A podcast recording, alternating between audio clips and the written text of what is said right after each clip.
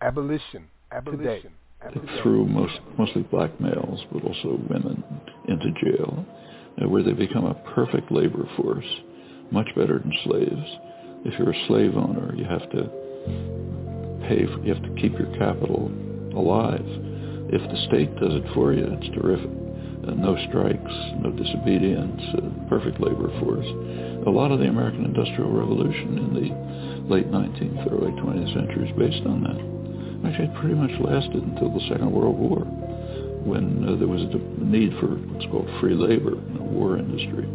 After that come about two, two decades in which African Americans had a kind of a shot at entering the society. Uh, a black worker get a job in an auto plant. The unions were still functioning. Maybe buy a small house, uh, send his kid to college or something. By the 1970s or 80s, going back to criminalization of black life. The world is a vampire.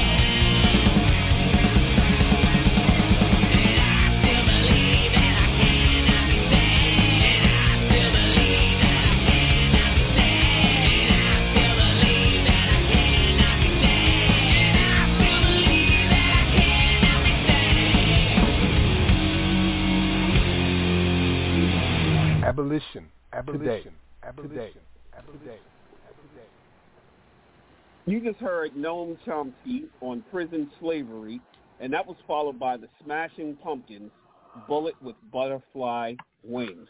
Peace and welcome to Abolition Today, a weekly syndicated online radio program with a specific focus on modern slavery as it is practiced through the 13th Amendment of the U.S. Constitution and by for-profit prisons worldwide. We air live every Sunday at 7 p.m. Eastern, 6 Central, 5 Mountain, and 4 Pacific. Live streams and archived podcasts are available at abolitiontoday.org and on all major streaming platforms, including Amazon Music. My name is Yusuf Hassan, and I'm joined, as always, by my co-host, Max Parthas. Peace, Max. Peace, Yusuf. I'm here at the Paul Cuffee Abolitionist Center in Sumter, South Carolina, ready to ask you what we're going to do today, Brain. Same thing we do every day, Pinky. Trying to take over the world. rats in the cage. Despite man. all our raids, we're still just rats in the cage, man. So last week, in the, in honor of uh, the passing of John Knipple, he's the treasurer of No Exceptions, North Carolina, and his slavery abolitionist legacy. We broadcasted that episode on involuntary servitude, where Max, uh, John, and I were in the Paul Paul, uh, Paul Cuffee Abolitionist Center down in South Sumter, South Carolina. It's a great episode, and it's just great hearing John's voice again. So uh, this week we're going to be joined by New Hampshire activists. That's right, New Hampshire activists, abolitionists, and organizers Ophelia Healing Justice and New Hampshire State Representative Amanda Bouldin. No relation. Ophelia and Amanda represent the grassroots organizing and legislative efforts behind New Hampshire's push to create a constitutional amendment officially abolishing slavery in the state for the first time. Now, it's said that New Hampshire abolished slavery in 1857. We'll show how that is not true at all, and we've got the receipts. And as always, we'll tie it together with great music and spoken word and bring the voices of the abolitionist ancestors back to life for a new generation. So, Max, before we bring in our guests, uh, please share some updates on the slavery abolitionist movement, and you know we can also speak about our experiences out in Franklin, North Carolina, with John's family. Um, yeah, it's been a busy couple of weeks. You know, we just brought in and hired our first full-time employee at the Abolish Slavery National Network. That's our new lead organizer, Dennis Febo. So he is on the job now. Um, we're planning a launch for all of the states uh, although their bills would be coming in at different times from January up to like June, we're uh, going to do a representation of the class of 2024 this coming January 31st, uh, which is in um, tandem with the ratification of the 13th Amendment when it was passed by Congress on January 31st. Uh, so we're going to introduce the class of 2024, some of who are here with us today. Um, and also uh, we are up to a lot of states, man, uh, including uh, the District of Columbia. So we've got 16 states on the table this year who are in various degrees of preparedness to get their bills in. Uh, we've got one state that's already going to be on the ballot. That's Nevada. And we also introduced uh, representatives now that we have in Washington, D.C. Uh, you may not know it, but Washington, D.C.'s charter has an exception clause in it as well, uh, put in there with the help of Abraham Lincoln himself. Uh, that was when they paid enslavers for how many slaves they lost.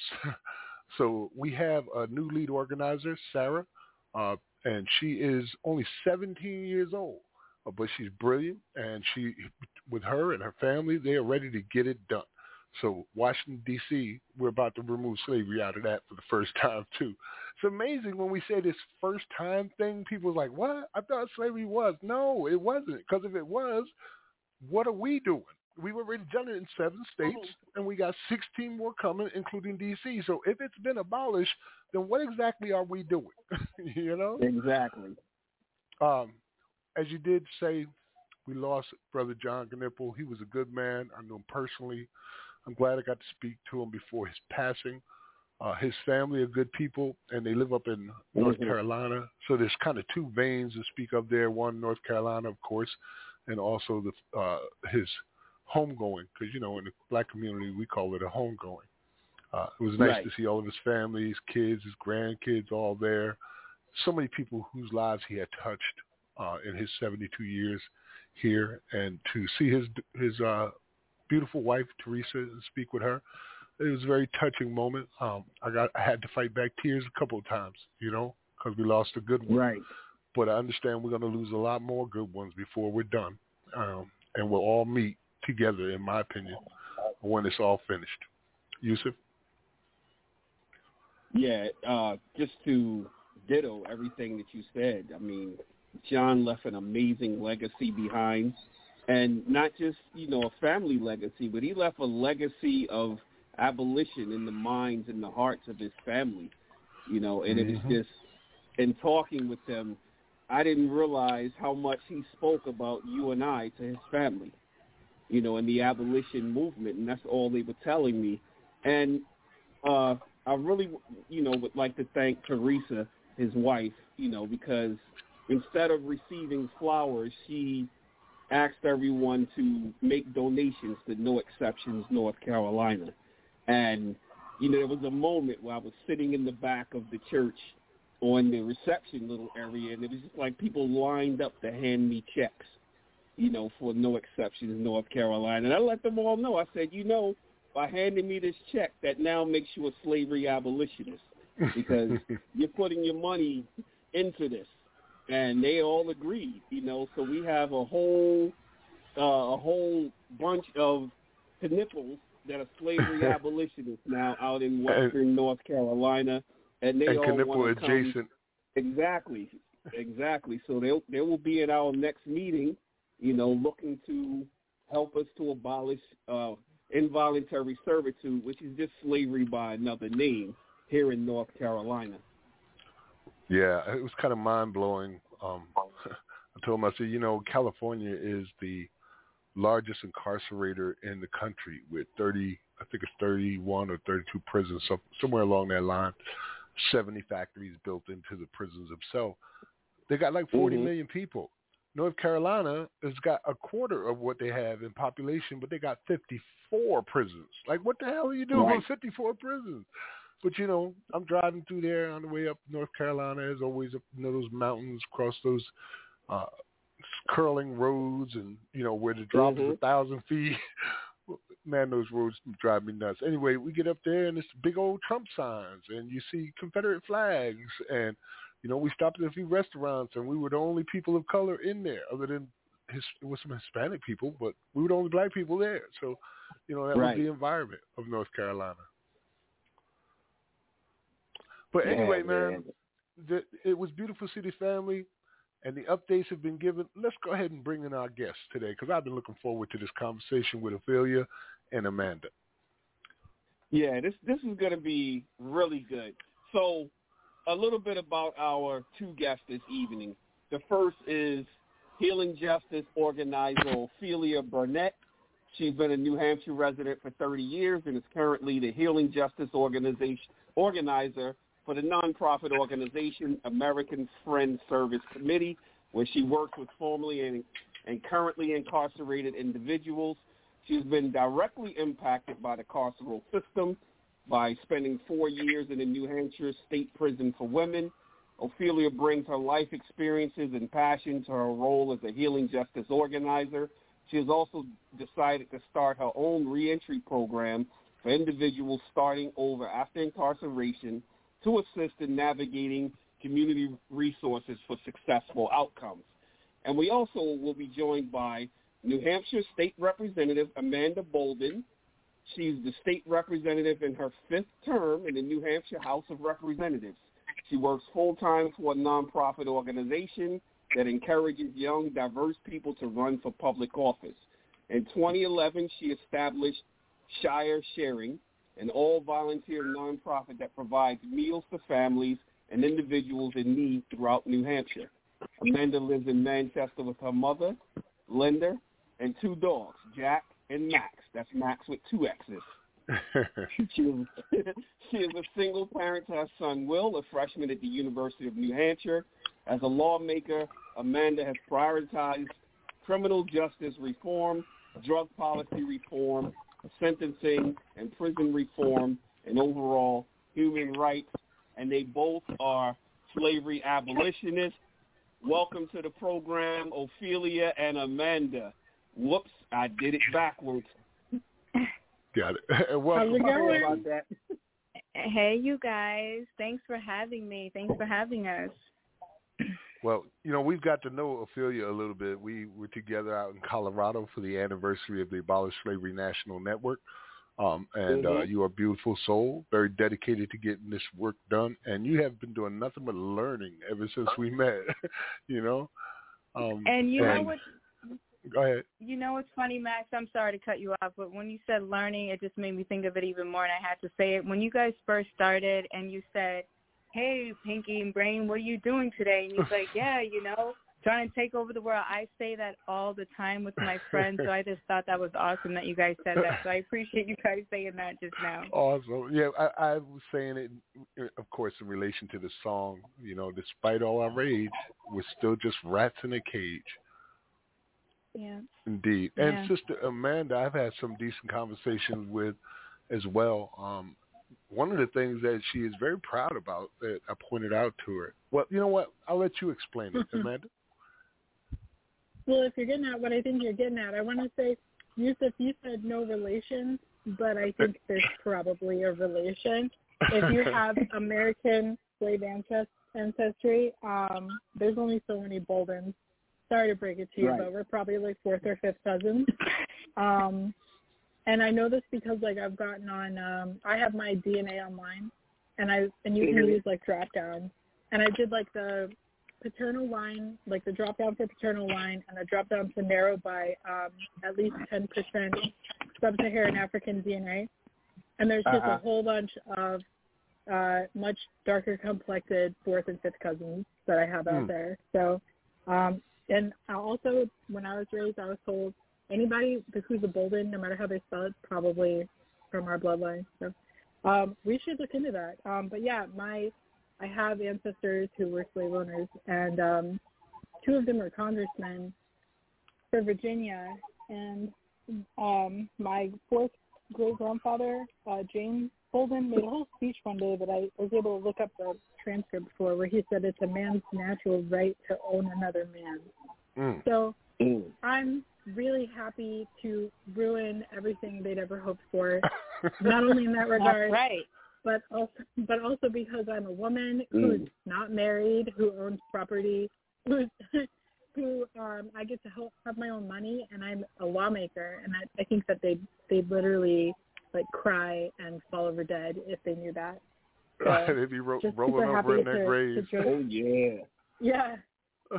And I You rebel you. you- Yeah, Yeah. Your, pro- your property would have automatically been your husband's property.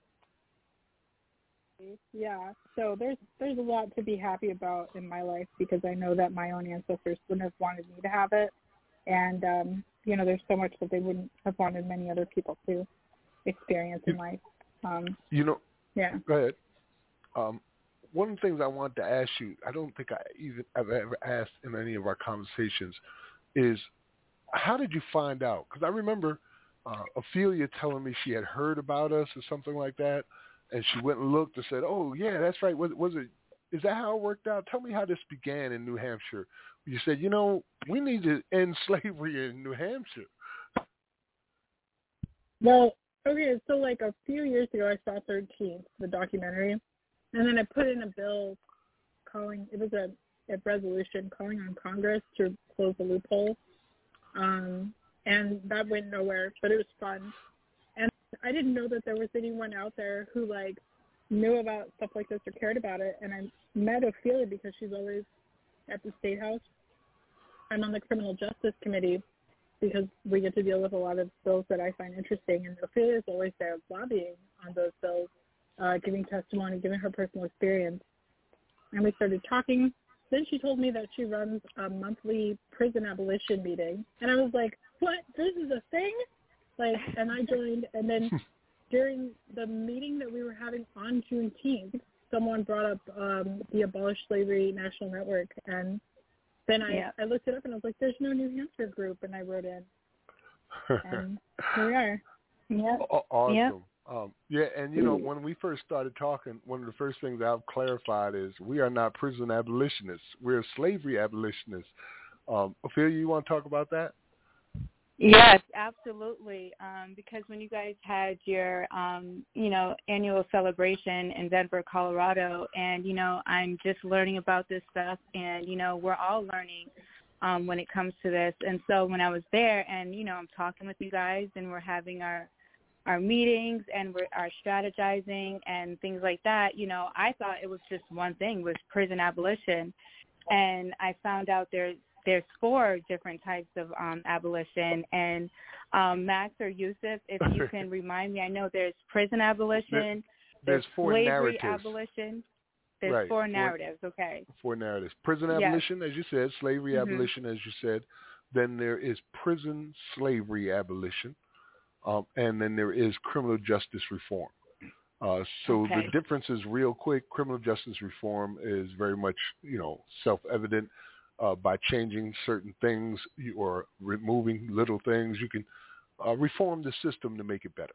Um, prison slavery abolition focuses primarily on the labor aspect happening in prisons, Mhm. which is an $11 billion a year industry. Um, then you have prison abolition, which is focused, of course, on dismantling the entire system and getting rid of the Right. prisons and reimagining a world or a country that doesn't have these types of systems. And then last is slavery abolition, which is what we advocate because we see this as a crime against humanity and we want to address it as such. Amen. And for anyone, Amen. yeah, and for anyone that wants to hear further on that, you can refer to our April second episode uh, from season four, episode twelve, "The Blind Men and the Elephant," where Max breaks down all four of the narratives. You know, there's I'm not sure if I was there that night. Was I there that night? I don't think I no, was there with you you, that you were night. sick, I believe. That was why I did a solo. So, uh, Okay. yep, you were- you were either sick or out for some reason, but I did a solo because you were unavailable at that point, which was cool. Uh, I got those four narratives out. But there's been some things going on in little old New Hampshire, the Shire. you know, you think of like hobbits and stuff like that. But yeah, the Shire. There's been some things going down there. Uh, one of the things that happened just recently is uh, there was an attempt to pass a law. It went through Congress or through the House at least.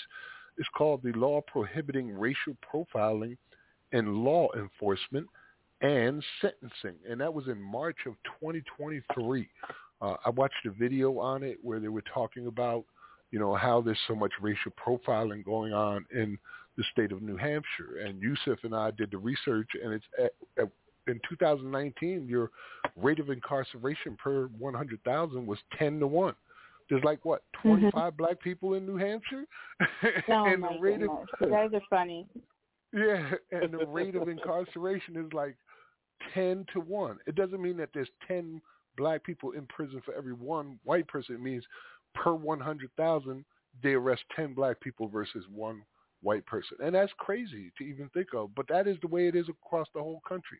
Any comments you want to make on that? The law or the rate?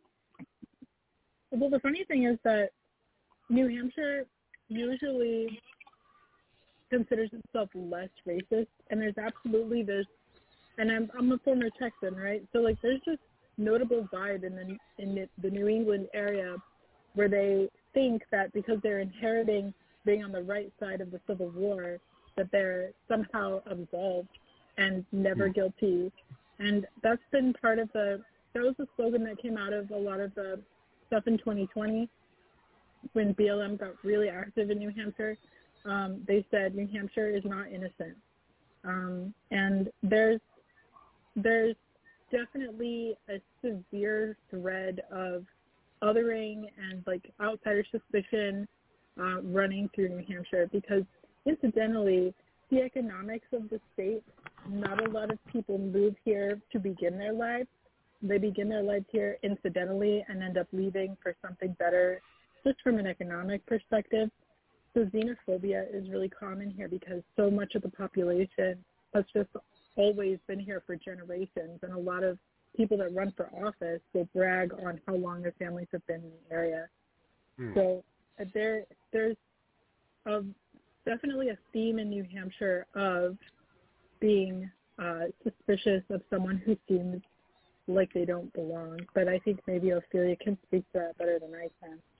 Ophelia?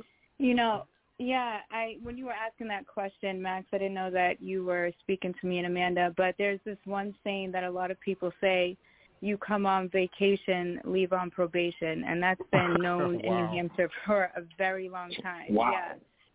Yeah. Yeah.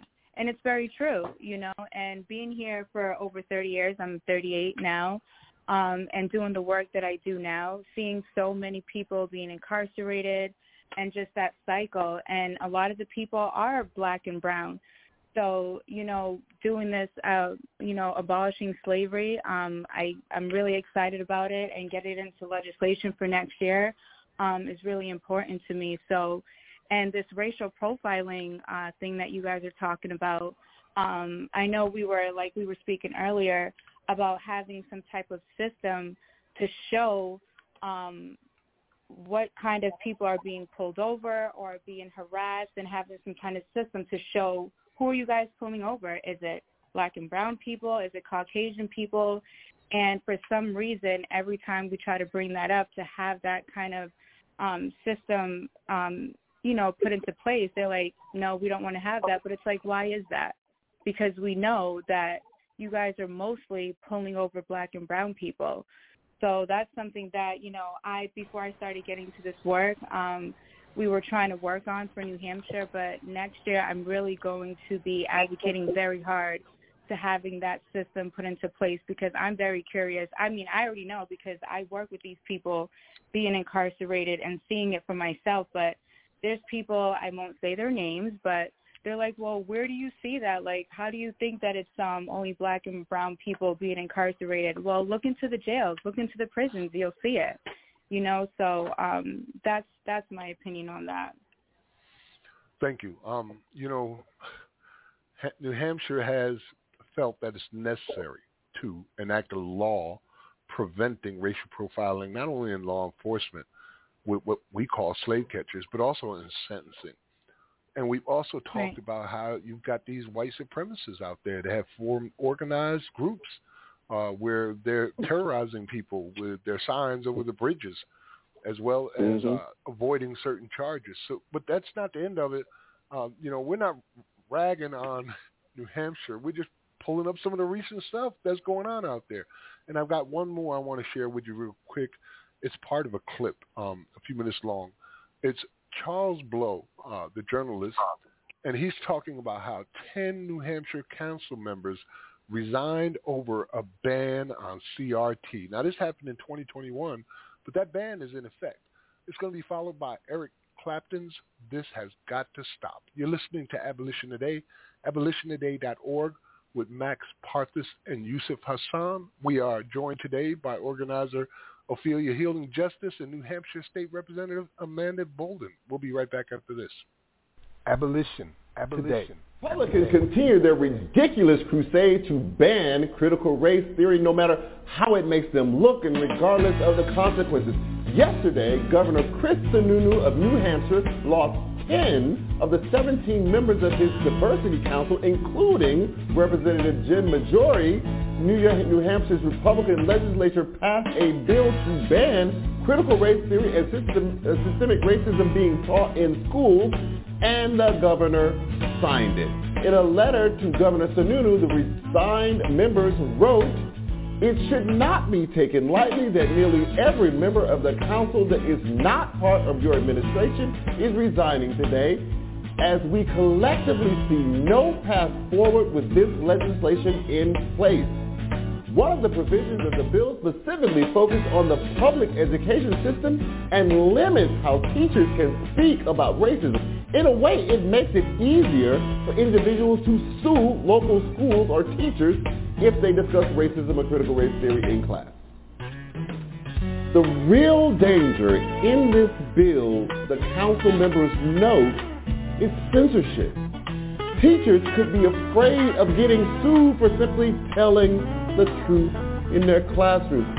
This time gotta stop. Enough is enough. I can't take this BS any longer. It's gone far enough.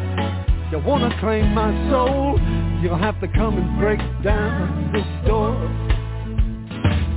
I've been around a long, long time, seen it all, and I'm used to being free. I know who I am, try to do what's right, so lock me up and throw away the key. But this time's gotta stop, enough is enough. I can't take this BS any longer, it's gone far enough. You wanna claim my soul? You'll have to come and break down this door.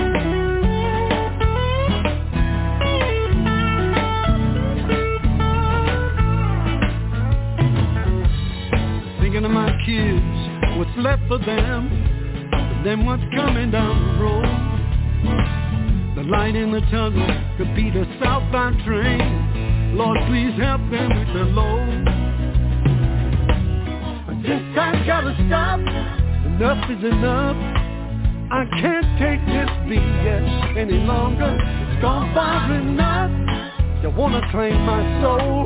You'll have to come and break down this door. But this time's gotta stop. Enough is enough. I can't take this BS any longer. It's gone far enough. You wanna claim my soul? You'll have to come and break down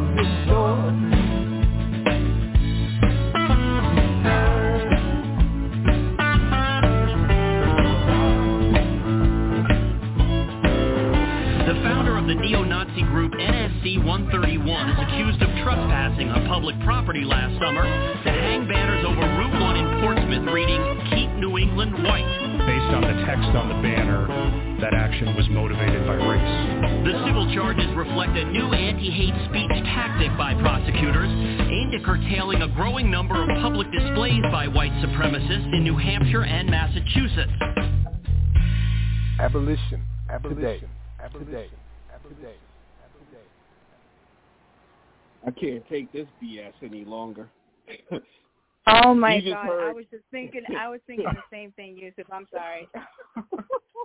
you just heard Charles Blow on the 10 New Hampshire council members resigning over the ban on critical race theory. And that was accompanied by Eric Clapton's This Has Gotta Stop. And that line, I can't take this BS anymore, man. You know, because as, as he was mentioning about the banners, I realized that the judge back in June actually dismissed the complaint against them after all of that. So I'm like, wow. This group, National Socialist Club, they also call themselves NSC 131. So, yeah.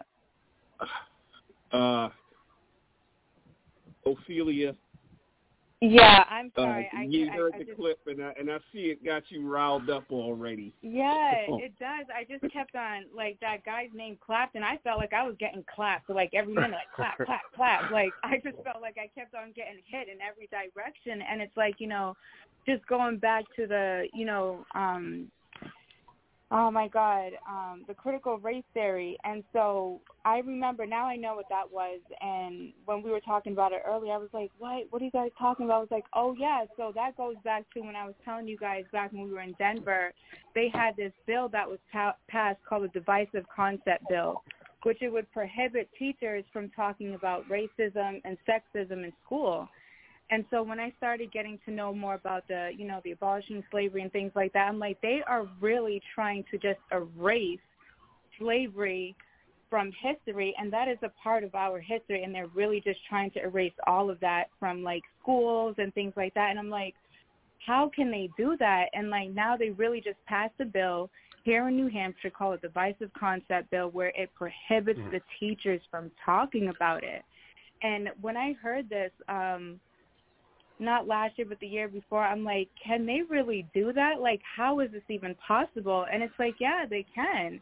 You know so it just blew my mind when i first heard about it. And it's like it just it just fuels me to even want to do this work even more. So that's why when i met you guys and even though all the stuff that you guys are teaching me with abolishing slavery and the 13th Amendment is new to me, and you know, with the exception clause, I'm just like, you know, give it to me. Like, I need to know more, and I need to, I need to be doing this because this is just absurd, you know. And with those guys, with the um, NCR 131 or whoever they are, they're really not that important. But I mean, I hear what you're saying.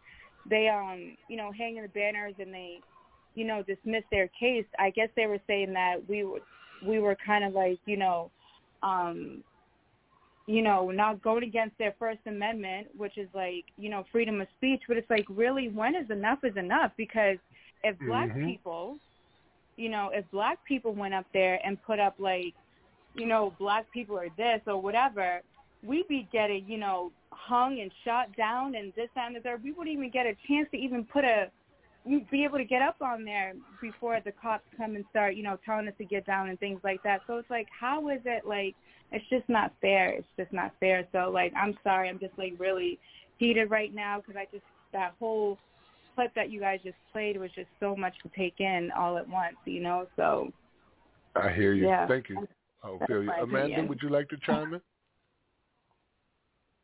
So the the sponsor of the House bill to ban divisive concepts, as they called it, um, I had a conversation with him a few years ago in the the they call it the ante room, but it's like a lounge for legislators behind the room where we vote. And we were between bills or something, and I was sitting with him talking about a bill I had just put in that I intended to give incarcerated people more autonomy in their healthcare choices. I was describing it to him, and I'm like, so this is, would enable you to get a second opinion from an outside doctor if you disagree with the prison doctor, that, that, that. And he says to me, and like it hit me hard. He goes, "How much socialism is enough, Amanda?" And I'm Mm. like, "What are you talking about? This isn't socialism. You're the one who went to prison. Like, Wow. how much more expensive do you think it's going to be when you pay out all these lawsuits for poor health care? And in the midst of it all, all these people are going to die or just suffer the consequences of insufficient health care. Um, and you're you're telling me that you're uh, fiscal conservative, but you're opposed to the idea of giving someone proper health care at the beginning, and you'd rather just pay the consequences at the end. When it's, for example, we had a woman in um, in a jail in Manchester who uh, gave birth to a stillborn child on the floor of the jail, and she ended up Hmm. winning a measly forty thousand dollar payout. But there's no, you know, who pays that at the end of the day is taxpayers. Right. These supposed fiscal conservatives don't want to run a humane facility, and he considers it socialism. And so it's no surprise that later on he goes to file legislation to try to interfere with even having a conversation about whether or not slavery was unethical. I mean, that's what that legislation gets to the heart of, is describing and having conversations with students about whether or not these things that happened are wrong, um, which is honestly terrifying if we can't even talk to children about that. right. You know, conservatives have a couple of ideas in their heads that are uh, basically inhumane and lead to crimes against humanity. The first is that everybody who's in a jail or a prison de- must have done something to deserve to be there. Nobody's Right. criminalized in their eyes. Everybody has is a criminal, and they uh, relate them with the worst of the worst. So even if you're in there for tax evasion, or it's your third strike, or if it's just jaywalking, whatever the hell it is, they're like these are rapists and murderers and child molesters, and, and that's how they look at them. And the second thing is, once people cross that threshold into jail and prison, get caught up in the system, any concern for them is almost completely lost. You know, like right. people really just don't care about them. And that's what I hear when you tell me what he said. When it, when is enough? When is socialism enough? When is it enough socialism? Because he's looking at you so, as some kind of bleeding heart liberal who cares about mm-hmm. rapists and murderers and child molesters. Feel and I mean, maybe that's not that might not be too far from the truth because at the end of the day, they say that it's in the state constitution in New Hampshire that the purpose of incarceration or punishment in general is to reform, n- not to punish. It's some wording along those lines, but they say to reform. Um, and so the the intent, at least in the 1700s, when they you know wrote a state constitution, was that when you're incarcerating people, that they should come out better than they went in. But that's I think almost never the case with the current incarceration system. Um, and that's that's right. It's so wacky. Just this week, John Oliver did a whole segment on the health care in the prisons, which is a fascinating segment. I suggest people watch it if they have the opportunity. But that's what you were fighting against is that they have these monopolies and they're in, they're incentivized incentivized to provide less health care rather than good health care. Um, they're given a, ex, standard amount of pay for the health care they'll provide for that year, and the more health care they provide, the less money they're going to make. And so you see a lot of these problems where people, like you said, end up dying in prison. Uh, I remember they, they had one guy had cancer and they told him to put some kind of salve on it or whatever. Like, what what are you talking about? But in any case, I mean, this is the type of health care that they get. So you're fighting the good fight to save literal lives of people who got caught up in the system, and he's looking at you like, uh, like I said, some kind of leftist, bleeding heart liberal who shouldn't care about those people at all. And yeah, and if we actually want them to be reformed, then why are we in, interfering with their health care? Why are we interfering with their access to mental health care? Why are we interfering with their access to uh, care related to maybe a substance misuse disorder? Um, you know, and there's and then there's the whole aspect of when you're incarcerated, if you have rent to pay, nobody pays it. If you have stuff in your apartment, your landlord puts it on the curb. At least that's kind of the vibe in New Hampshire. And then people pick at it, and then the trash takes it someday. And if you're if you have a car and you stop making payments, then the bank comes and takes your car, and then by the time you get out, all you have is what they arrested you with. Um, and so the idea that prison is in any capacity reforming is bonkers. But the least that we could do for people um, is try to piecemeal through le- the legislative process and through outside activism, give people access to basic things to keep them afloat from a health and mental health perspective so that when they do get out, maybe they have a chance at rebuilding their lives. And that's a lot of what Ophelia does with the American Friends Service Committee, right, Ophelia? Absolutely, yes. Would you like to say anything about it, Ophelia?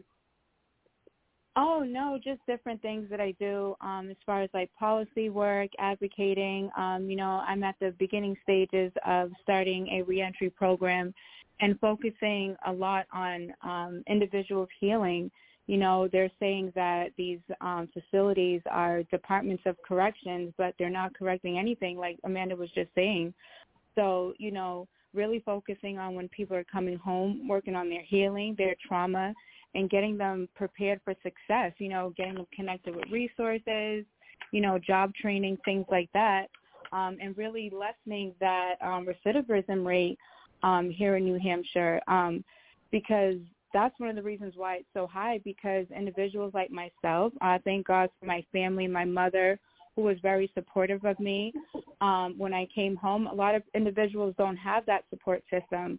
So when they are being released, they let you go and you're pretty much just a loose chicken just running around and they expect you to get a job, get housing, but are anybody helping you with that? Is anybody helping you get into housing? And when you're incarcerated and you come home, now you're a felon. And one of the biggest things when you're a felon, you it's hard for you to get um housing and it's hard for you to get a job. And those are the 2 Mhm. big things that you're supposed to get when you get out. And if not, you're going back into um into the prison. So that's why that cycle just keeps on going. And so that's one of the things that one of the barriers that I want to you know get rid of so that people can be successful is helping them with the resources, helping them with housing, and really helping with that you know those core issues and um healing the trauma and things like that because you know they're harming they're causing more harm on individuals being incarcerated so if i can help heal that people will come out and be more happier and they're not going to want to come out and do because people are having more mental issues when they come out after incarceration. And they're saying that putting people into um, prisons and jails is going to make the community safe. And actually studies show that when people are incarcerated they come out and they're actually worse than when they went in and cause more harm and commit ser- more serious crimes when they come out. So that is my main Right. focus you know um, being the healing justice organizer that I am with American Friends Service Committee, just really being out there in community and seeing what the people want and helping with that instead of, you know, being a part of the the broken system. And so, yeah, that's that's a lot of the work that I do.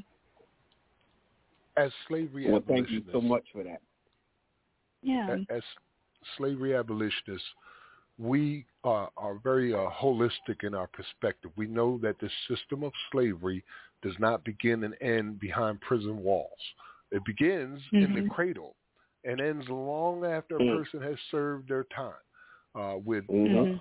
the con- the consequences that happen after you get out, places where you can't vote, you can't get uh, particular jobs, you can't get assistance with housing, and on and on and on. It's almost as if it is set up to capture people when they're young and exploit them when they're older and re- and take them out of the system so that they are now second class citizens with no rights that can be respected. But there's some good news in all of this that just happened on September 28th. The UN uh, has released a report after doing uh, their own investigation. It comes from the UN Mechanism on Racial Justice and Law Enforcement. And I've read the report. It's uh, quite long, but there's a few articles that have come out from the Associated Press and elsewhere. Let me read a little bit about it. They said that in all the cities we went to, we heard dozens of heartbreaking testimonies on how victims do not get justice or redress. This is not new and it's unacceptable, said Tracie Keesee, an expert member of the mechanism. This is a system issue that calls for a systemic response. All actors involved, including police departments and police unions, uh, unions, must join forces to combat the prevailing impunity. Now, there's two words they're going to say here you should pay attention to. First, the report found that racism in the U.S., a legacy of slavery, the slave trade, and 100 years of legalized apartheid that followed slavery's abolition continue to exist today in the form of racial profiling, police killings, and many other human rights violations. The report said that black people in America are three times more likely to be killed by police than whites and four and a half times more likely to be incarcerated. It also said of the more than 1,000 cases of killings by police each year, only 1% result in officers being charged. If use of force regulations in the U.S. are not reformed in accordance with uh, the international standards, many of these killings will continue.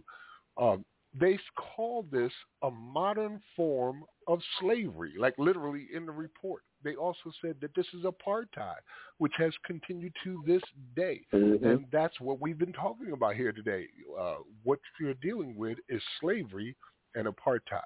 Uh, let's go ahead to Amanda. Any comments on the UN report? Um, that's uh, kind of the funny thing about it is I guess New Hampshire tries to toot its own horn for uh, for banning slavery in New Hampshire um, in the 1800s, but not in any substantial way, um, and then they still they still allow for slavery within the carceral system um, in New Hampshire. And going back to like how in New England, so many people want to take credit for just happening to be in New England, you know, so long after the Civil War, they want credit, uh, suggesting that their ancestors, by virtue of just living here, were somehow anti-racist or anti-slavery when, um, you know, we couldn't possibly know what their positions really were. They just lived in the area when the Civil War, you know, when that kind of fell, however it fell. Um, but there's I, there's so many people involved in the system in, in different capacities who are um, taking credit but not willing to actually put in the effort to create a new change. I want to read one more paragraph, and then I want to get uh, Ophelia's thoughts on this. Um, the other paragraph is this. It says the report cited with profound concern instances of children of African descent being sentenced to life imprisonment, pregnant women in prison being chained during childbirth, and persons held in solitary confinement for 10 years. It also describes how some people of African descent have been prevented from voting years after completing their sentences and how some are subjected to forced labor in plantation-style prisons, which constitutes a contemporary form of slavery. Ophelia? I'm just floored by by all of this. You know, um, like I said, I'm just it just it just really I'm just fathomed by all of it. I was um uh taking this training a couple um, months ago with the National Council for Incarcerated and Formerly Incarcerated Women and Girls, and I had learned about another prison where um women that would come in. This was like years and years ago, but women that were coming in that were pregnant and um they were having babies and obviously it was black and brown women and if they were pregnant they would have their babies in the prison their babies were getting taken away and then buried in the back of the prison mm-hmm. and the it was still there and just it's just it's just I just can't believe that a lot of this stuff and then what what really bothers me is me being a woman of color and living in New Hampshire and I'm just now learning about all this stuff. And that's why like as you guys are talking about all this stuff now I'm just like in silence because I'm just like wow I can't believe all this has happened you know to my ancestors. And you know and this is why they're trying to erase it from history and from the schools and things like that because they don't want people like myself to know about this and want to do something about it now for the future moving forward. Um, it's just crazy because like I said, I'm 38 years old and I'm just now learning about this and it's not like it's something that I learned in school because they barely touch on this stuff. I literally had to learn it from another organization or from a training that taught me these things and it's like they come up with things like the divisive concept bill where they don't want it to be taught in schools like they're literally trying to erase it from history so i'm just like i said i'm just i'm just mm-hmm. like you know so can, taken by all of this that you guys are talking about it can be frustrating especially when we're talking about uh, banning CRT is effectively a gag order on slavery, and it's the same thing they did to us in the antebellum period around the 1850s, where you weren't allowed to even talk about this issue in Congress or the Senate. Um, there was a jail term attached to speaking about it. But now what they do is they block us in our committees. They won't give us hearings on the issue set that the people won't even get a right. chance to decide whether or not they want slavery in the state. So usually you have some kingpin who calls himself the committee chairman that gets to decide for the whole state whether or not that they are going to vote on ending slavery. And that's a gag order. Right. But this was a huge thing that we just mentioned with the UN. This is an international declaration on what's going on with their own research and their own investigation, coming to the same conclusions that we all have been coming to, that these are crimes against humanity beyond mm-hmm. torture, and that right. it's part of a system of slavery and apartheid, and it has to end. You can't fix that. You, you cannot reform a crime against humanity. You have to abolish it. It's the only answer to it. And there's more good mm-hmm. news too. Uh, and I want to share that good news in a track we're going to play. And when we come back on the other side, I want to kill that noise about how New Hampshire abolished slavery in 1857. Okay, uh, what you're about to hear is the passing of ACA 8 through committee in California just a few couple of weeks ago, and that's going to be followed by William Lloyd Garrison's speech. No Compromise with the Evil of Slavery by Alika Hope and the Ray of Hope Project. Now, I don't have the name of the speaker speaking on behalf of ACA 8. I apologize for that, but nonetheless, we are going to share his words. You're listening to Abolition Today, abolitiontoday.org with Max Parthas and Yusuf San. We're joined by Ophelia and Amanda out of New Hampshire, and we'll be right back after this. Abolition. Abolition. Today. The history of slavery in California's prison system is directly tied to racial capitalism, white supremacy, and the subjugation of black and indigenous people. Although California no longer uses the public auction block, our current prison system still practices slavery under the guise of involuntary servitude, which is simply slavery by another name. This euphemism does not hide the fact that slavery in any form is an evil institution and has no place in California or anywhere else for that matter. It also doesn't hide the fact that the vast majority of people forced and coerced to labor in today's prison slave system are black or have indigenous ancestry.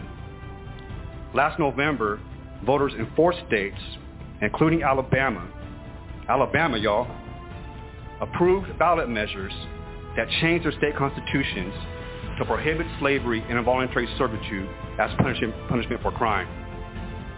It's imperative that this legislature allow California voters the opportunity to reject slavery in all its forms now and forever. While the labor was changed to manufacturing, farming, and firefighting, the system of slavery is still largely the same. Cheap labor being performed by over-criminalized black and brown people. The 1800s seem so far removed from 2023, but we aren't as progressive as we think we are. When I entered prison at 19, I asked my counselor to place me in school to finish my high school education.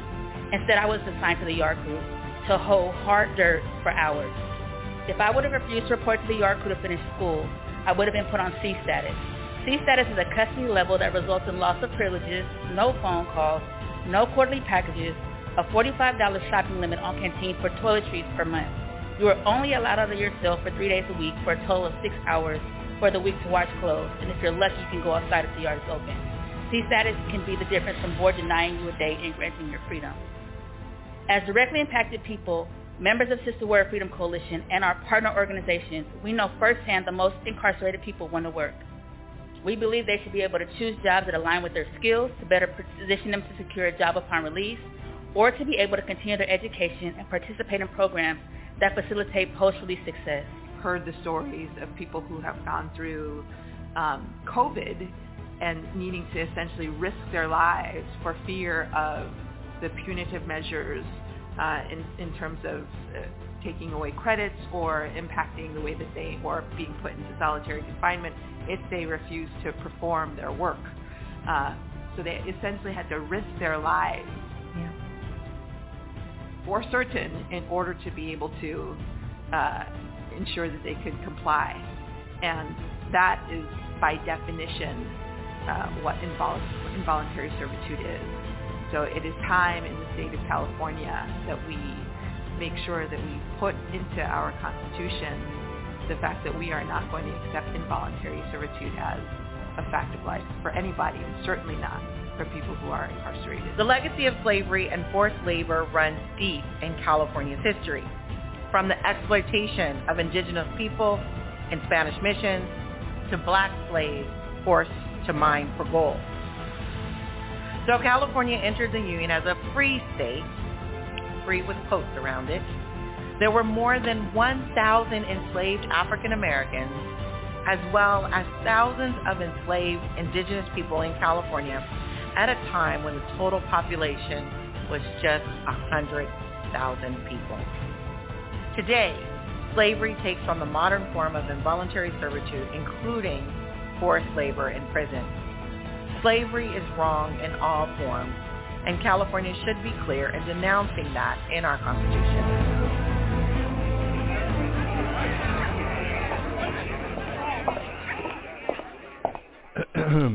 I am a believer in that portion of the Declaration of American Independence in which it is set forth as among self-evident truths that all men are created equal, that they are endowed by their Creator with certain inalienable rights, that among these are life, liberty, and the pursuit of happiness.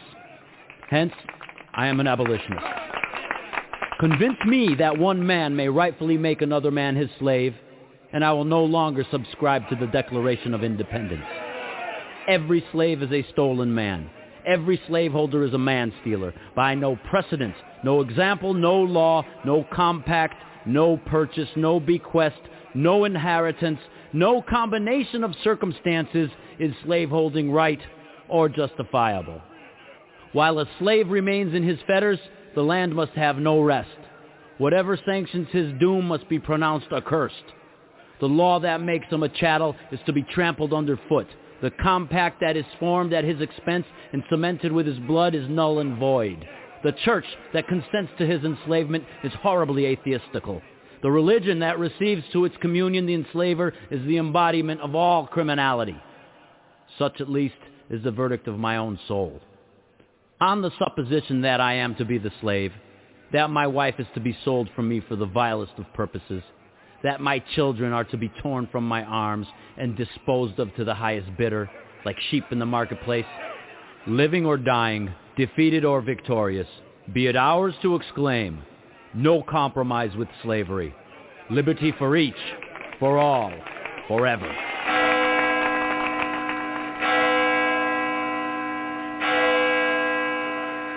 Abolition. Abolition. Today. Abolition. Today. Today. You just heard testimony from ACA 8 in Assembly in 2023, and that was followed by William Lloyd Garrison's speech, No Compromise with the Evil of Slavery, by Alika Hope and the Ray of Hope Project. Welcome back to Abolition Today, abolitiontoday.org with Max Parthas and Yusuf Hassan. Tonight our guests are uh, Ophelia and Amanda from New Hampshire. And he said it best right there in that speech. Every slave is a stolen man. Every slave holder is a man stealer. Can't be any yeah. any uh, more plain than that. So uh, I will pass it to you first, uh, Amanda, for any comments on uh, what you just heard in in that track. Con- congratulations to California too, by the way. yeah, by the way, they, yes, they've been working hard out there. Mm-hmm. Really hard. But I think when it comes to humanizing the realities of enslavement, um, it's that's something I think that is easily glossed over in the history books and when kids are educated in schools. It's hard to understand what it would feel like to be in that sort of experience. And when we're talking about, um, you know, systemic racism and the laws and systems that continue to exist today, it's hard to imagine that the people implementing those or running those systems are themselves uh, of the same mindset of uh, the people who were choosing to own other people and beat them and starve them and control their lives but the attitudes and views and hatefulness of those people survived through the systems that they created. So we have the same prison system, almost the same laws, the same court system today with few changes over time. And it's one of those things, there's so many aspects of life where you don't question the status quo. You say to yourself, it's always been like this. This is how my family did it or this is how my society does it. And you don't stop to question the impact that it has or whether it's necessary or whether it actually achieves the goals that it claims to, to pursue. Um, and that is the systemic racism, at least as far as I understand it, um, and forgetting, really losing access to the real human impact of uh, of enslavement. Um, I did a mix there in that production with William Lloyd Garrison's speech in order to show a lot of the similarities then and now. you know, and the things that we were talking about. Like this is not a conspiracy. You're actually listening to people who are giving testimony in 2023 in California about ending Mhm. involuntary servitude, which is another name for slavery. And that was, of course, followed by Lloyd Garrison and his testimony on how he felt about it. Because it's true, this is a crime against humanity. If you say that you can force people to labor for free, that you own their bodies, that you can actually sell stocks in prison stocks and jail bonds on the open market in order for people to invest in the uh, imprisonment of others. It's a slave trade now, you know? Right. Uh, Ophelia? No, I just never, you know, understood how some states could, you know, have this on the ballot to abolish slavery and some states were still okay with having it and thought it was okay. Like I just never understood that. You know, so, you know, congratulations to California for this because like I said, some states just thought it was still okay to have this and I just don't understand that. Like they just think it's okay to still have this in um in their constitution. Um, I do still want to kill that noise about what New Hampshire allegedly did, but before I did do that, I want to tag on along with California's win to New Hampshire's move forward. Uh, you uh, started the process of introducing a bill. Amanda, you want to tell us a little bit about that? Yeah, well, that that goes back to how like the the funny stuff about uh Ophelia and I coming to understand that we had similar interests, like some subject matter areas, because I saw 13th and and as a I gotta say, like being a state rep in New Hampshire is not a big deal. Um, and whenever people call me representative, I'm like, no, it's just Amanda, because we have the largest state legislature in the country. We have 400 state reps, and the next highest Mhm. is Pennsylvania with 200 and something. So it's like an obscene number of state lawmakers. So you just trip over them. And um, but yeah, that that aside, it's knowing like I am prone to watching John Oliver episodes and getting so pissed off and wanting to put in legislation and having to like schedule a reminder for myself for when it's time to file legislation. And that's what happened. I put in legislation uh, calling on Congress, U.S. Congress, to close the loophole in the 13th Amendment. And I, it never went anywhere. But then I met Ophelia and, and we got connected with you guys. And, um, you know, now we have legislation in the works to um, to initiate the process for a constitutional amendment. So constitutional amendments have to go to the, the voters on the ballot um, in New Hampshire. So if we were to pass this, we'd have a measure on the ballot uh, this, let's see, next fall. We'd have a measure on the November ballot to uh, include a clause, add a clause to the state constitution explicitly banning um, enslavement and well, Man. involuntary servitude. I- I'm I'm cheesing. Let me give you your flowers real quick.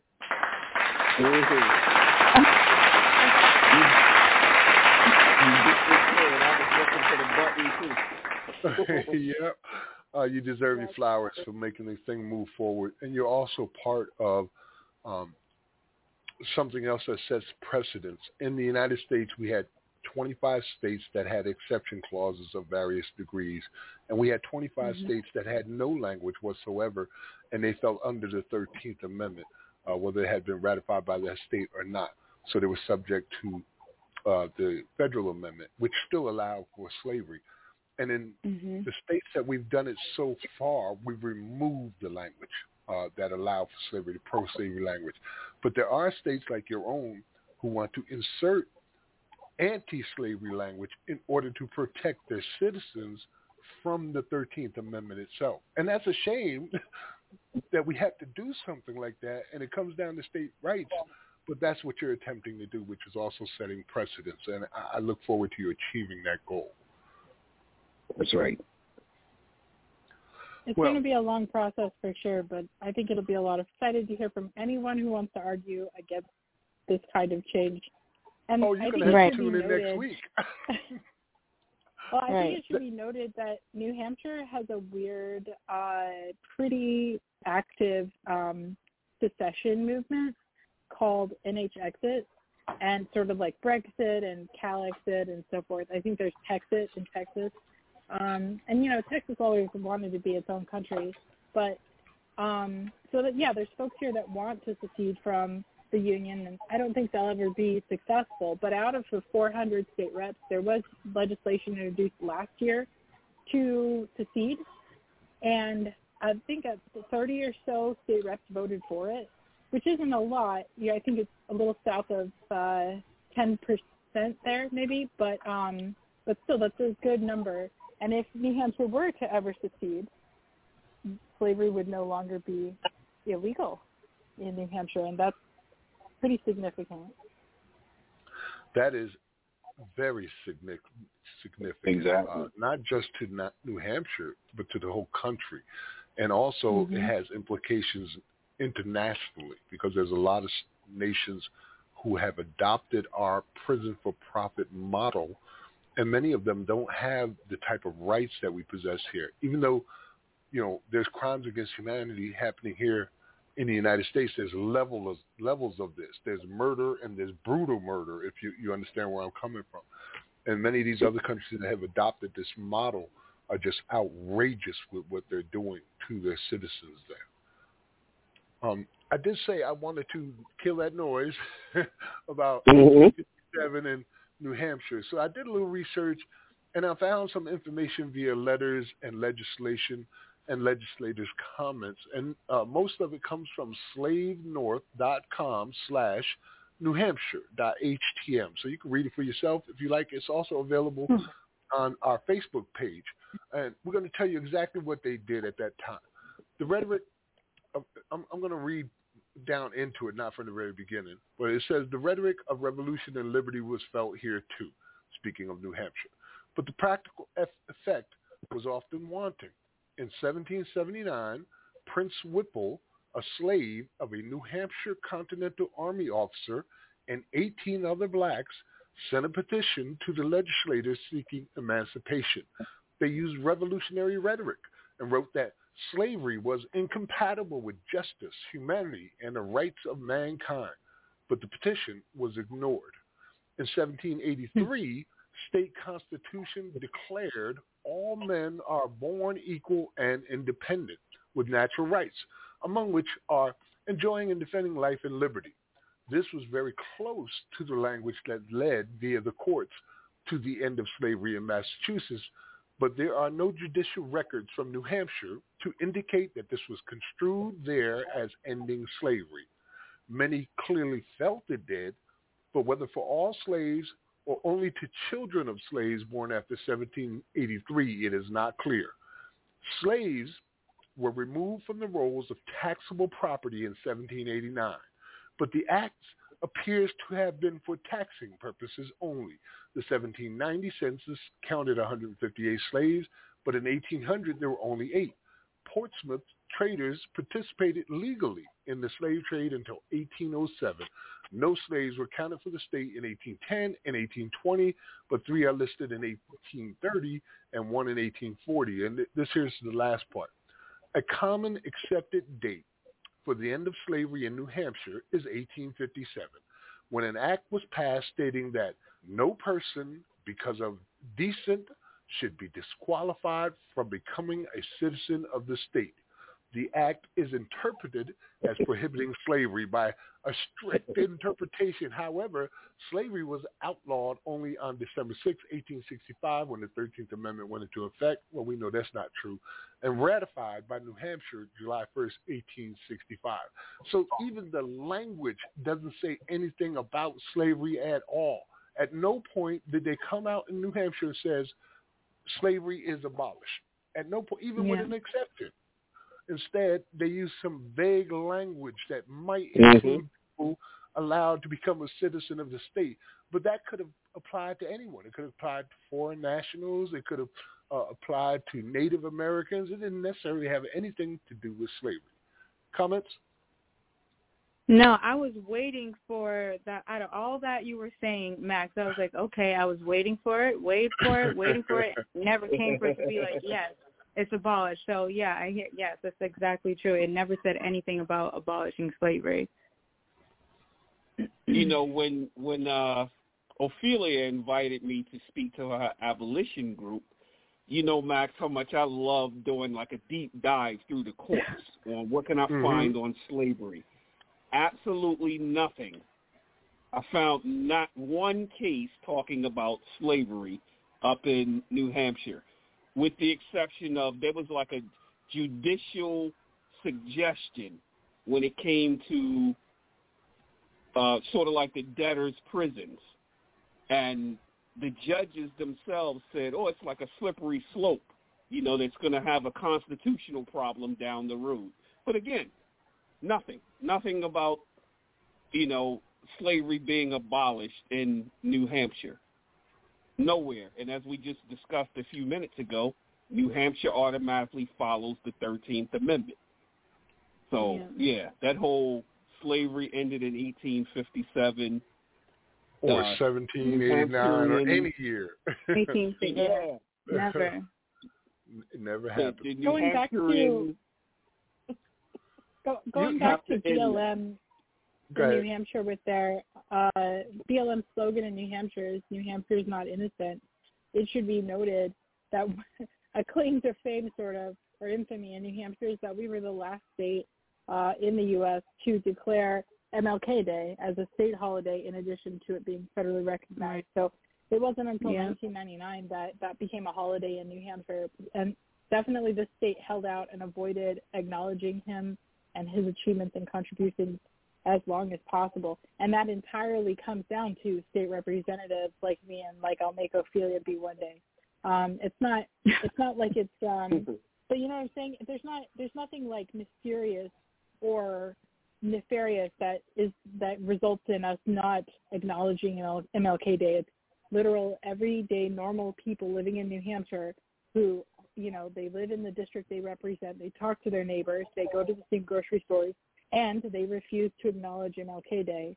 Um, and there's so there is a a thread that runs through um, in New Hampshire that no one uh, really likes to acknowledge, but that's definitely something BLM does with their their slogan. Uh, New Hampshire is not innocent. You know, Amanda, and you and mentioned. I'm I'm sorry. Go ahead. no, I'm sorry, Max, but I know my girlfriend Wu was listening, but this is the perfect time for me to say this because I've said this before. Or Amanda, how about our slogan "Live Free or Die"? And it's like you know, if you know black and black and brown people are not free, I guess then we're dying. You know what I mean? So it's like that's our slogan for New Hampshire: is "Live Free or Die." So what does that tell you? Wow. Right. Uh, Amanda, Yeah. you mentioned earlier, uh, I want to say about who would argue against ending slavery. And I said, Right, you got to right, tune in right. next week because next week our show is pro-slavery arguments. And I feel it's necessary for us to share them because in 2023, as well as in the past, there's always been this argument pr- promoting keeping slavery. And I've heard almost all of them where they, you know, I've been to the, the hearings and the testimonies where senators stood up and talked about how they want to keep this system going in Ohio and Louisiana and New Jersey and Oregon. You know, like I've heard it with my own ears that there are many out there Right. who will argue you and what to is their death. and and Max, I'm sorry, what is their reasoning? Because that's what I was saying. Like, I don't understand how some people still want this to be like, like how is that? Like, what are their reasoning for that? When they say no, Well, we want like it I to still be like, what are their reasons? you got to tune in next week because it's, it can't right. be wrapped up into one sentence. You know what I mean? Or one or two sentences. It's, it's a whole Yeah. scenario. We got to show it to you what these people are saying. And race is not a limiter. You got black people also giving pro-slavery arguments. There was one conservative uh, talk show host, millions of people. He's a black person, and during the period when Kanye West was talking about the Thirteenth Amendment, uh, it should be uh, changed because of it allows slavery as a trap door. He says, when everybody else was talking about how Kanye West was crazy and saying slavery Mhm. had been abolished, he said, I understand what Kanye says. I, I know what he's talking about, and he is right. But I believe that slavery is a great deterrent against crime. like what? Right. That yeah. guy. Like he said, if you if you think you're going to be enslaved, you won't commit a crime. Right. Right. But That's that's just that's just North Korea reasoning. Like this is this is supposed to be the United States. We're supposed to set the standard for liberty for the for the planet, and to be talking about uh, how to handle uh, human behavior um, and crime and criminality, and then and then to basically advocate for a North Korean solution is, um, yeah, that's pretty nuts. It, it is. It is absolutely nuts.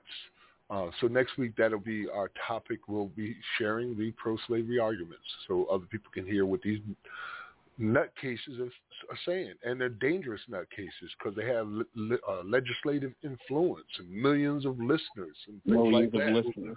are following these uh, arguments to keep s- slavery. Some of them are very upfront about. Others are more subtle with theirs. You know, uh, in Louisiana, their racism is right in your face, uh, but in Oregon it was kind of less. In New Jersey it's a little bit less. In Ohio they were like, what do they say about uh, Oregon and Ohio? It's like those lunatics over in, in, Yeah. in Ohio. Call them in- psychopaths in Oregon. Yeah. the psychopaths in Oregon want to get rid of slavery because they don't want child molesters to work in prison.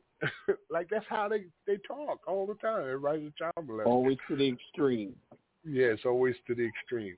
Uh, but it's not really even limited to just that area. As I said, as slavery abolitionists, we're very holistic with this. We see this happening in different sectors. It's a system that touches every aspect of U.S. life like it always has. It's inseparable from the other things. You can't have slavery without slave catchers, for instance, you know? Um, and, and that's what we see happening every day. Uh, and speaking of those, there's issues going on in Baton Rouge, Louisiana, that should be of our attention as well. Uh, where, like, in Chicago, they had a black site called the Brave Cave, where they would take young black men. Uh, this task force uh, would take them in there, and women too, and uh, brutalize them, abuse them, even sexually molest them. Uh, Mhm. deny all of their rights and interrogation without attorneys, the whole nine yards. And there was a big expose when the police chief of the past seven years finally got sick of it. Uh, what the council were doing behind the scenes in order to hamstring him. He had terminated a number of police who were involved with, with this. Even the uh, deputy chief who was under him was a part of it. He led this whole task force, uh, secret task force with this Brave Cave. Um, and he had been trying to prosecute them because they kept getting their jobs back. A number, number of them coming back to work. And it turned out that the city council was denying him funding for an attorney to prosecute. Like they were doing it on purpose to give these cops a way back. But I'll let him tell the whole story uh, and show you how, in every aspect, we see this slavery mentality occurring with the systemic racism. So this is the Baton Rouge Chief of Police, Murphy Paul, and his statements on corruption and the black site crackdown called Brave Cave. You're listening to Abolition Today, abolitiontoday.org with Max Parthas and Yusuf Hassan. We're doing, joined today by Ophelia Healing Justice and North uh, New Hampshire State Representative Amanda Bouldin. Just call her Amanda. We'll be right back after this. Abolition, today, today. This is Baton Rouge Chief of Police Murphy Paul above me.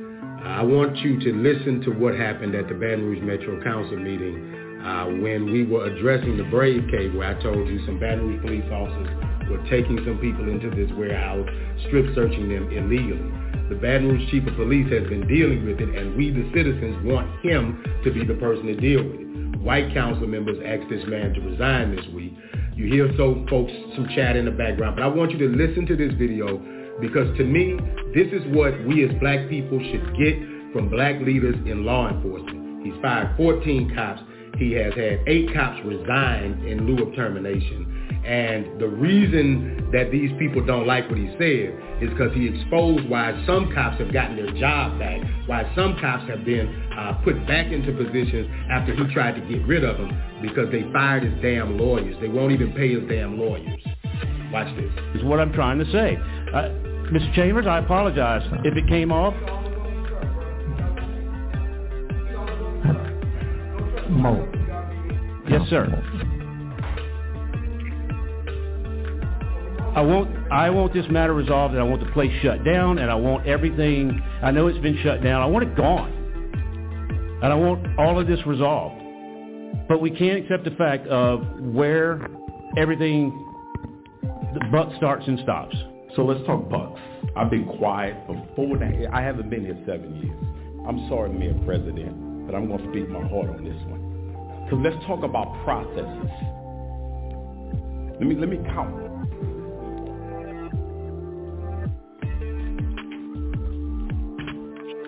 Fourteen police officers were terminated. One, two, three, four, five, six, seven, eight resigned under investigation.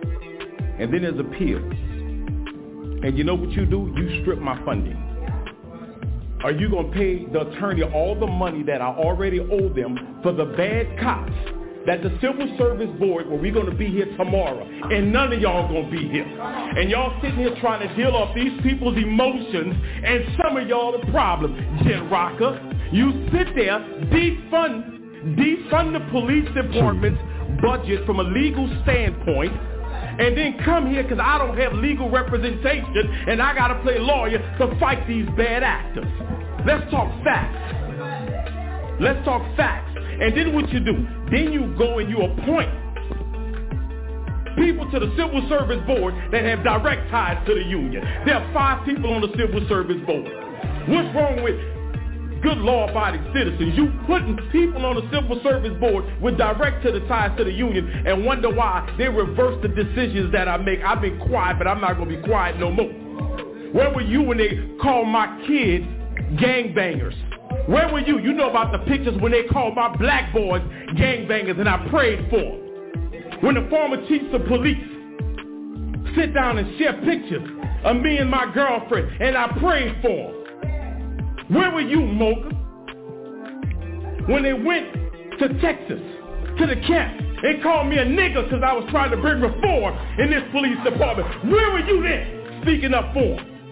Don't sit here and play like you don't know about this group of bodies that try to force the mayor to sit there and fire me for lies and say I only discipline white folks, which is a lie.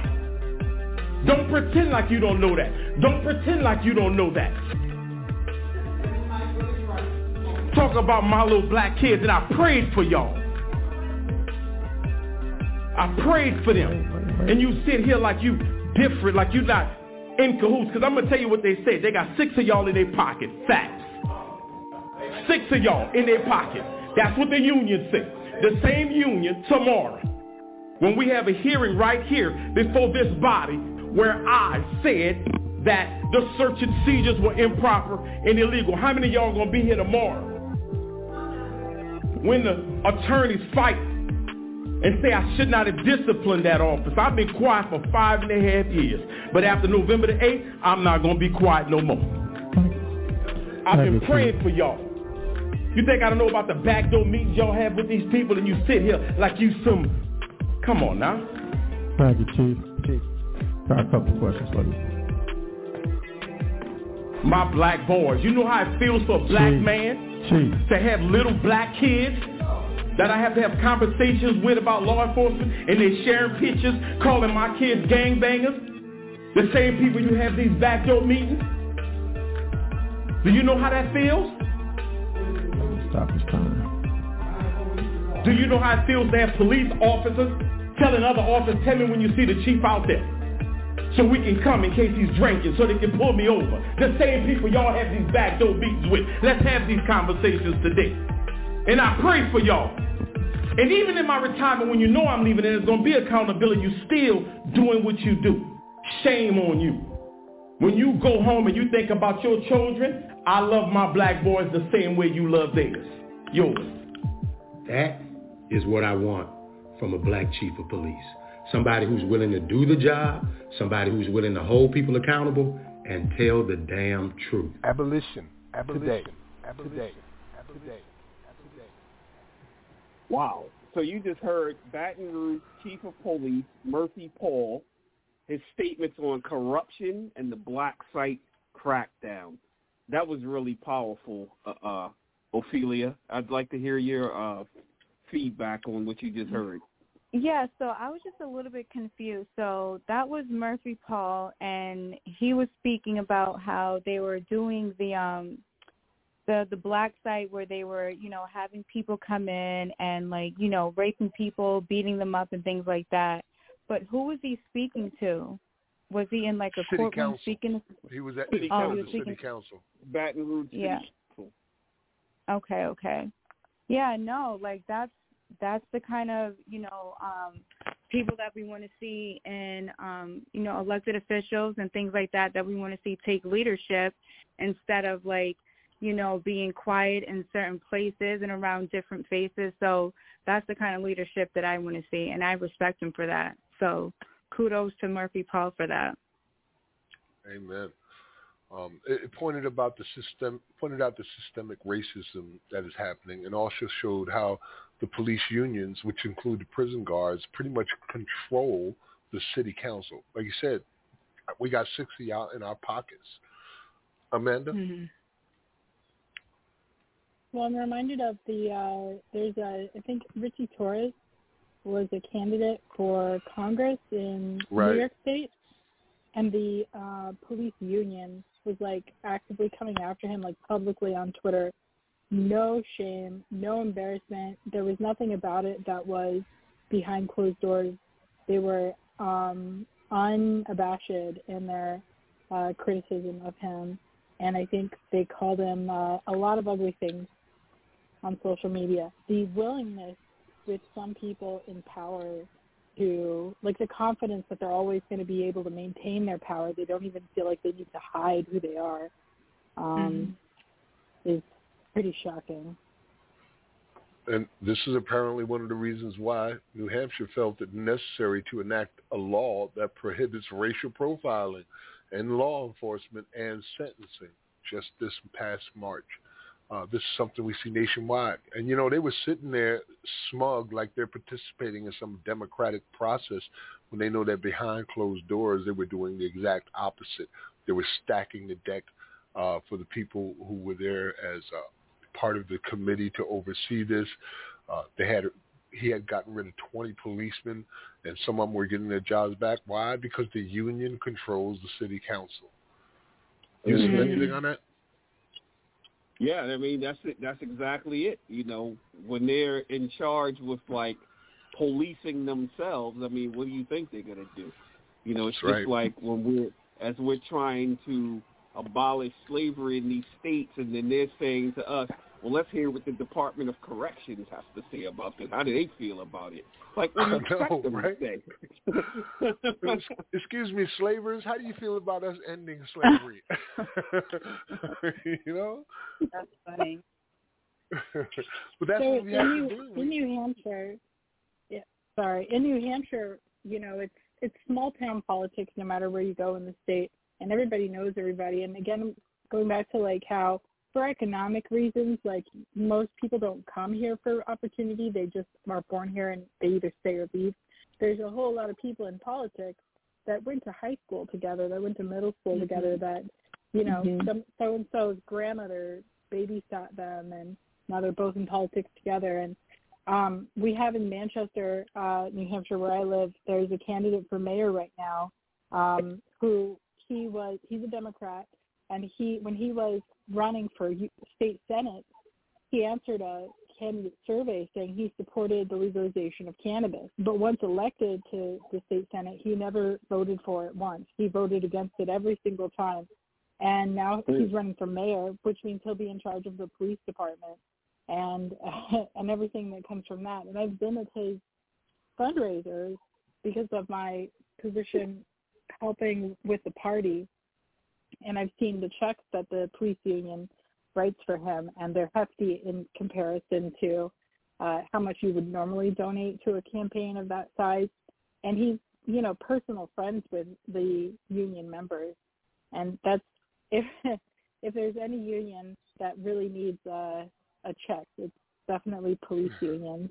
And so the so and that's the thing is there's so many people that maybe come from a more conspiratorial perspective and they they would say that uh such and such organization has a grip on some form of government or whatever. But when it comes to local politics, at least in New Hampshire, I can personally attest that quite literally the union, the heads of the police union are personal friends with the people making laws, making city ordinances that directly relate to how, like, they directly control how police interact with people um, in the city limits and whether, you know, what sorts of things you're going to get in trouble for. Like, recently they passed an ordinance banning people from, if you're in a city park, you can't have more than one umbrella or a shopping cart, which is its own, and going back to Jim Crow laws and the, the, yeah, the phrasing of the 13th Amendment, it's a direct Mhm. attack on homelessness. They're criminalizing homelessness by saying you can have more than one umbrella because they know they got to let you have one umbrella because they don't want their friends getting in trouble. But once you've reached two, then they're going to assume that you're not just protecting yourself from the rain, but you're trying to survive outdoors, um, and they want to criminalize that. So there's, there's so many aspects of public policy that are framed exactly uh, in the way of the 13th Amendment, where they don't want to say they want to say it very quietly. The most important aspect of it, they don't want to say we we don't want to see homeless people in our city. We don't care how your problem is solved. Just leave. Um, so instead, they say you can't have more than one umbrella or a shopping cart. and that's Mm. coming directly from people. He the, that person who's running for mayor is a city alderman, and he voted for that measure as an alderman uh, to criminalize homelessness, and now he wants to directly run the police department. And it's um, so even though it sounds conspiratorial, it's very real. There's direct and Right. personal relationships between the police union and the lawmakers. Yes, it's uh, very conspiratorial. Um, and we've had that problem here in South Carolina as well as across the nation. They were here in South Carolina until we exposed this money-making effort that they were putting together to criminalize the homeless. Uh, they were going to create a court just for the homeless, hire judges and prosecutors just for the homeless, bailiffs and secretaries and on and on just for the homeless, and then have uh, trials where they would decide to send them to jail or not. And this was at a time when they were putting uh, those spikes on the benches that you had to pay for in order to sit on the bench, or the spikes, you know, and doing everything they can to get rid of the homeless population. Here we had like 1,400 homelessness, homeless people or unhoused people, but we only had a facility that would hold about a hundred or so.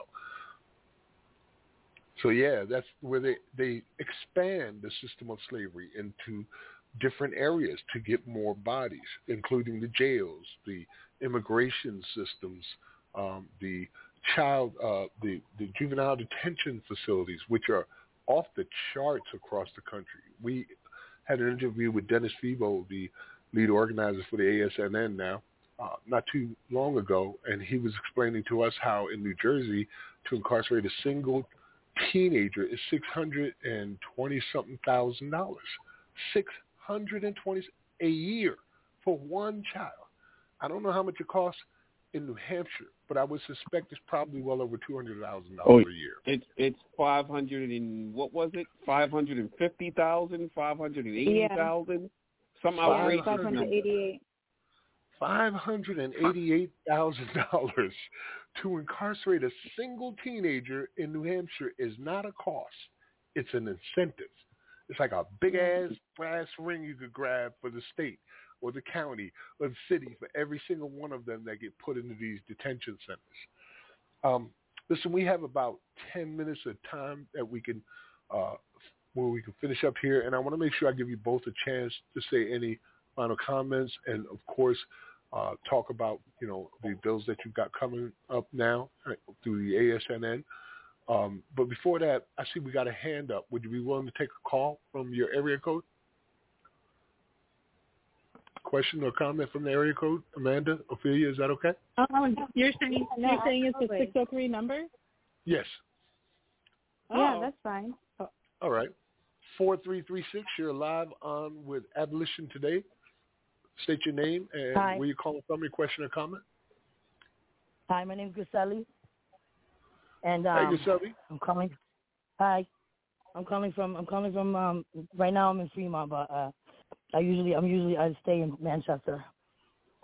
and um, I, w- I wanted to comment on. I just wanted to. I wanted to highlight a part part of this whole this whole um situation and system that gets overlooked a lot, and that's that like even if let's even when this this bill passes, um, as far as it being implemented in the pri- uh, actual prison centers, the DOC following through and abiding by the statutes and the laws and the bills that we that get passed, that's where the, that's where the problem is, is because the the laws are, the the laws and the bills can get passed. It's it's making sure that they that that the DOC is make sure, making sure that they're following it because, Right. for example, the Laaman decree has been in effect for has been in place.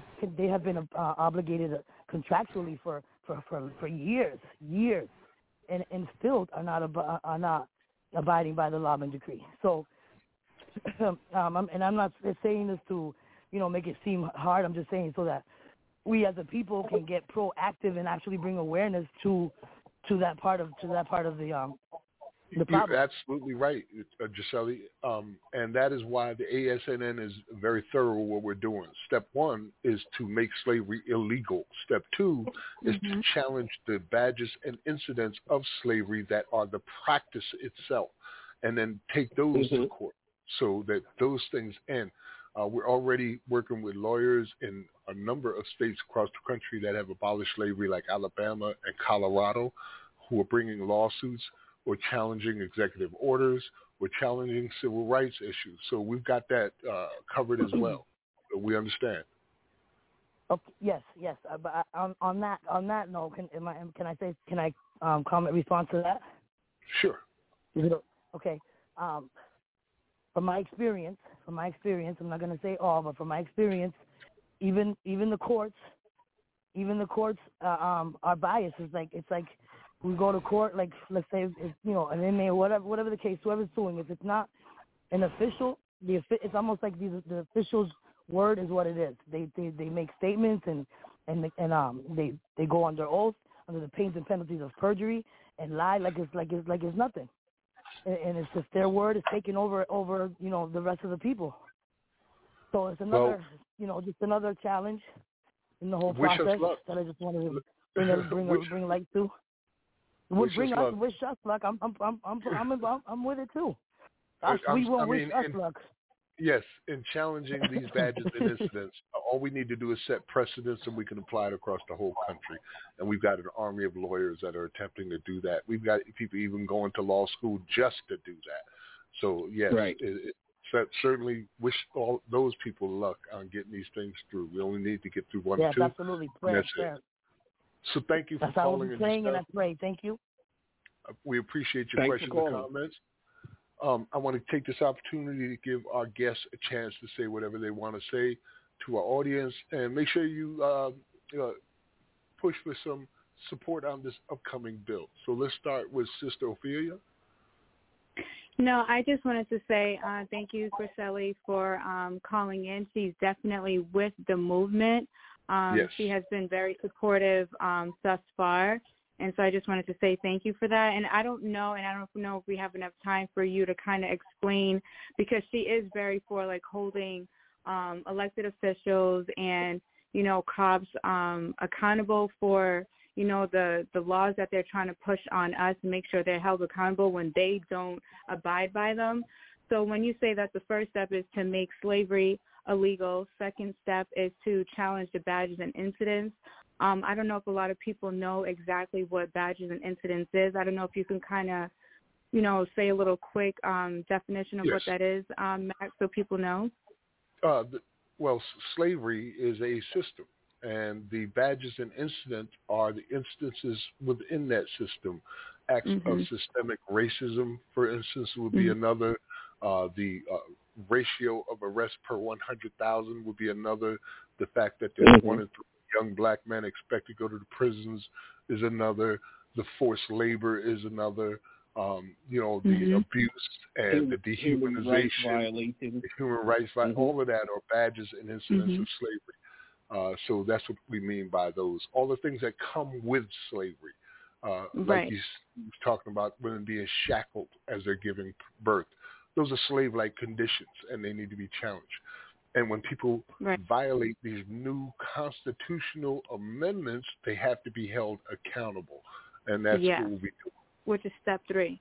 Yes, Right, step three will be holding them accountable. So what Right. Griseli was trying to say is, so when it comes to DOC, one step two, um, challenging the badges and incidents, you know, um, is done. If DOC is not following these, um, you know, rules, then we're going to hold them accountable. You know, That's we right. have ACLU. We're going to start suing them and holding them accountable like they should be.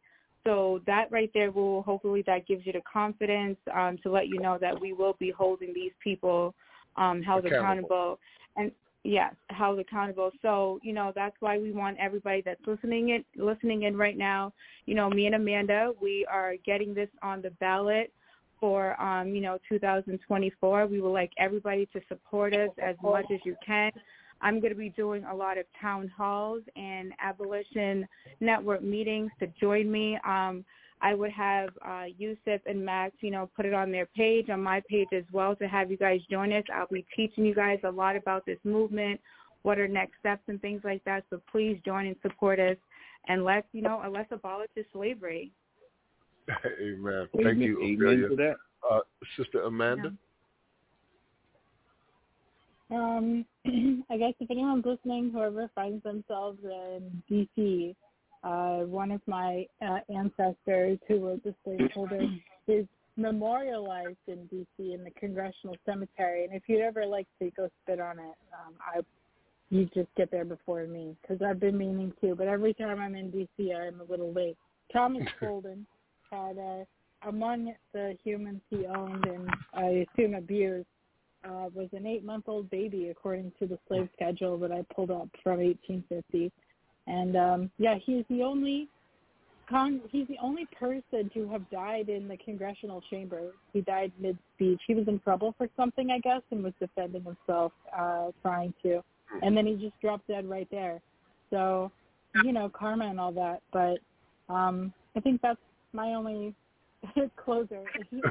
I, I welcome anyone who'd be interested to uh, thumbs down at my family history. The funny thing about having ancestors who are accomplished in their lives that your family will tell you all the good things that they did and leave it to you to find it, figure out the bad things, which has been, you know, what I've been working on for a few years now.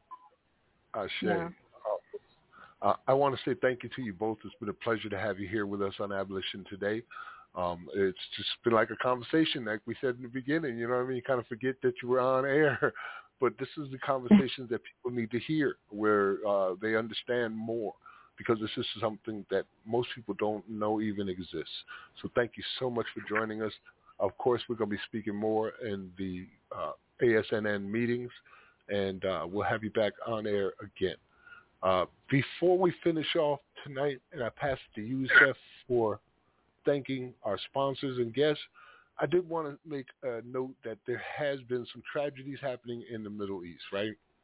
Now, I got nothing to say at this point about what's happening in the Middle East. Nothing I want to tell random people, at least.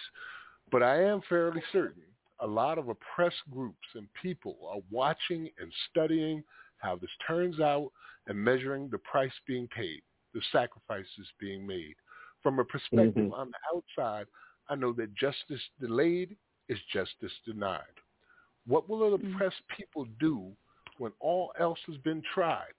As an observer, I'm keenly reminded of the confessions of Nat Turner. Uh, with that being said, next week, check us out as we bring in the slavers' opinions and give the pro-slavery arguments some shine. Let them let you, you hear them yourself. And the week after that is our final episode for Abolition Today, season four. So we ask that you join us. We're going to bring on some special guests and go out with a bang. And then we'll be back January first week uh, for season five of Abolition Today. Yusuf? Wow. Yeah, and for what Max just said, it probably was a poem. We're gonna have to listen to it later and see if he was actually giving us a poem. But thank you, Ophelia. Thank you, Amanda. Uh, Of course. thank you, Woo Woo, for calling in. uh, we also want to thank our sponsors and partners, Jailhouse Lawyers Speak, the I Am We Ubuntu Prison Advocacy Network, Sema Urge as Quakers Uplifting Racial Justice, the Paul Cuffee Abolitionist Center,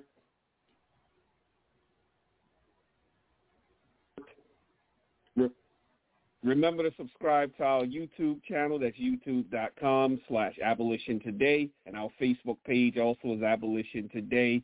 Follow us on Twitter at abolition today one.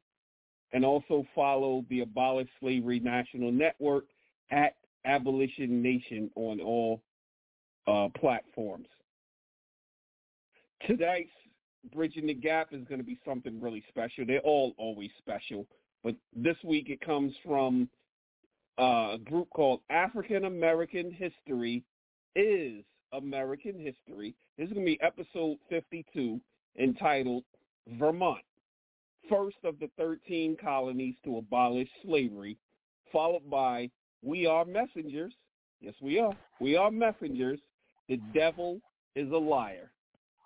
So we'll be back uh, live next Sunday, God willing, uh, Sunday, October 15th, with another masterclass on slavery, abolition, and as Max just mentioned, make sure you tune in October 22nd for our season finale. So you don't want to miss any of those. If you're a new listener, you can always go to abolitiontoday.org, catch all of our archives. We're in season four. This is episode 28. We're also on all major streaming platforms, Spotify, Apple Podcasts, Amazon Music, all of them. So uh, we welcome you, and we we are thankful for you tuning in. So until next week, think about abolition today. Peace and blessings be upon you all. Peace. Abolition. Abolition. Today. Vermont has long been known for its independence. Before it became our 14th state, the people of Vermont were not all that excited about joining this new United States. But they also had no desire to remain a part of the British Crown. Vermonters loved being independent and made that clear to the other colonies, especially when it came to slavery. On July 2nd, 1777, responding to the numerous calls from Quaker-led abolitionists to end slavery, not just in New England, but throughout the 13 colonies, Vermont became the first colony to ban it outright. Not only did Vermont's legislature agree to abolish slavery entirely, it also moved to provide full voting rights for African American males. Earlier, in 1774, New England area colonies, Rhode Island and Connecticut had outlawed overseas slave importation, but still allowed inter-colony slave trade. On November 25, 1858, Vermont ratified an even stronger anti-slavery law into its constitution. The Freedom Act of 1858 declared that any slave brought into Vermont was free. However, this did little to end the disdain and cruelty with which black Americans were treated in the North. Each state had their own legal restrictions in place, making it difficult to damn near impossible for free blacks to find good work, own property, or even remain in the state. Now, talk about a paradox. Rhode Island, while legally ending slave importation from overseas, continued to have the highest number of slave auctions in the New England states. Additionally, Rhode Island's laws governing the treatment of African Americans, free or slave, were constantly being revised and updated and were among the harshest in the colonies. If free blacks associated with slaves, both could be whipped. Anyone giving an African American a cup of hard cider was leveled with a heavy fine, whipped, or both. Chapter 1 of the Constitution, titled A Declaration of the Rights of the Inhabitants of the State of Vermont, said, quote, No male person born in this country or brought from overseas ought to be holden by law to serve any person as a servant, slave, or apprentice after he arrives to the age of 21 years, nor female in the like manner after she arrives to the age of 18 years unless they are bound by their own consent. After they arrive to such age or bound by law for the payment of debts, damages, fines, costs, or the like, or the like. Or now, the like. just to be clear, Vermont's July 1777 declaration to abolish slavery wasn't entirely an act of selfless compassion. While Vermont did set an independent tone from the 13 colonies, the Declaration's wording was just vague enough to let Vermont's already established slavery practices continue.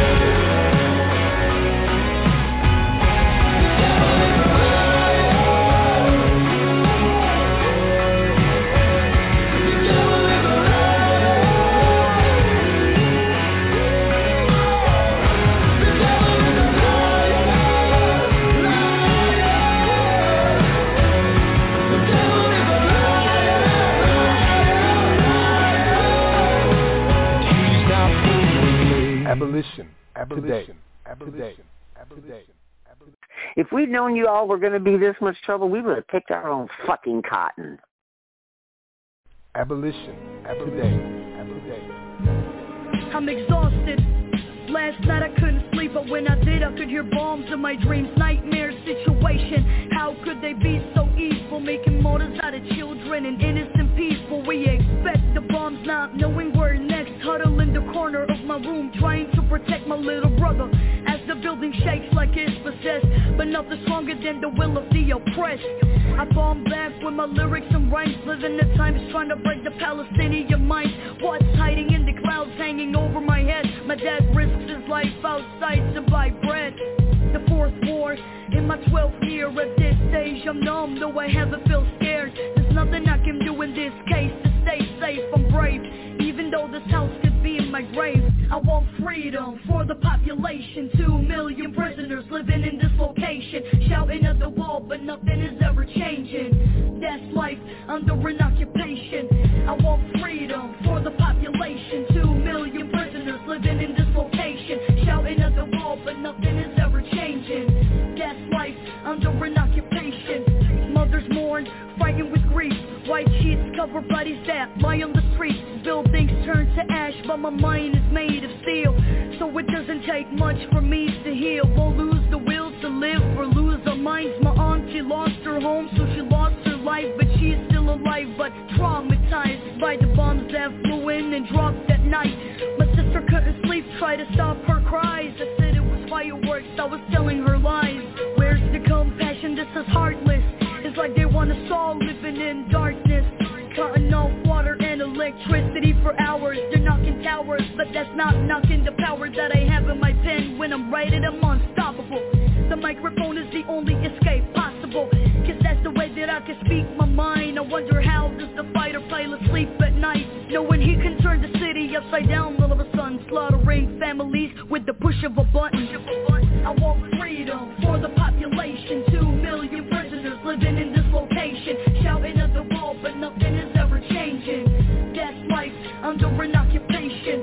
I want freedom for the population. Two million prisoners living in this location. Shouting at the wall, but nothing is ever changing. That's life under an occupation. Abolition. Abolition. Abolition. Abolition. Abolition.